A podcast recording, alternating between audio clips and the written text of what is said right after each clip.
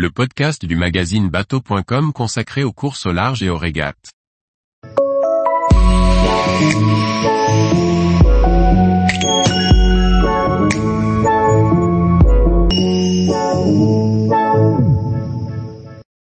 Voile olympique, succès de l'équipe de France à un an des Joe à Marseille.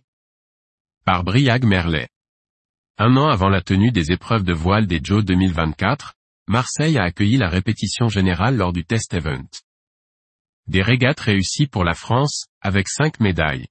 À la clôture du test event de Marseille, l'équipe de France de voile olympique a de quoi avoir le sourire.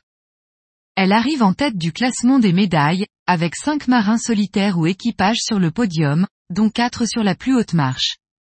Les Français se distinguent notamment dans les nouvelles disciplines sur foil. Lauriane Nolo et Axel Mezella décrochent la médaille d'or en kite foil, tout comme Nicolas Goyard en planche à voile IQFOIL. En dériveur en double, l'équipage mixte Camille Lecointre et Jérémy Mion décrochent également le titre en 470, tandis qu'Erwan Fichet et Clément Pékin obtiennent la médaille d'argent en 49 ER. Dans les autres régates, les Français n'ont pas démérité. Le vétéran Jean-Baptiste Bernat se classe cinquième en ILCA 7, ex-laser, et Pernel Michon huitième en ILCA 6. Le duo Tim Mourniac, Mathilde Lovadina termine onzième. En 49 ER féminin, Lara Garnier et Amélie Rioux obtiennent la quatorzième place et en planche à voile féminine, Lucie Belbéoc finit treizième.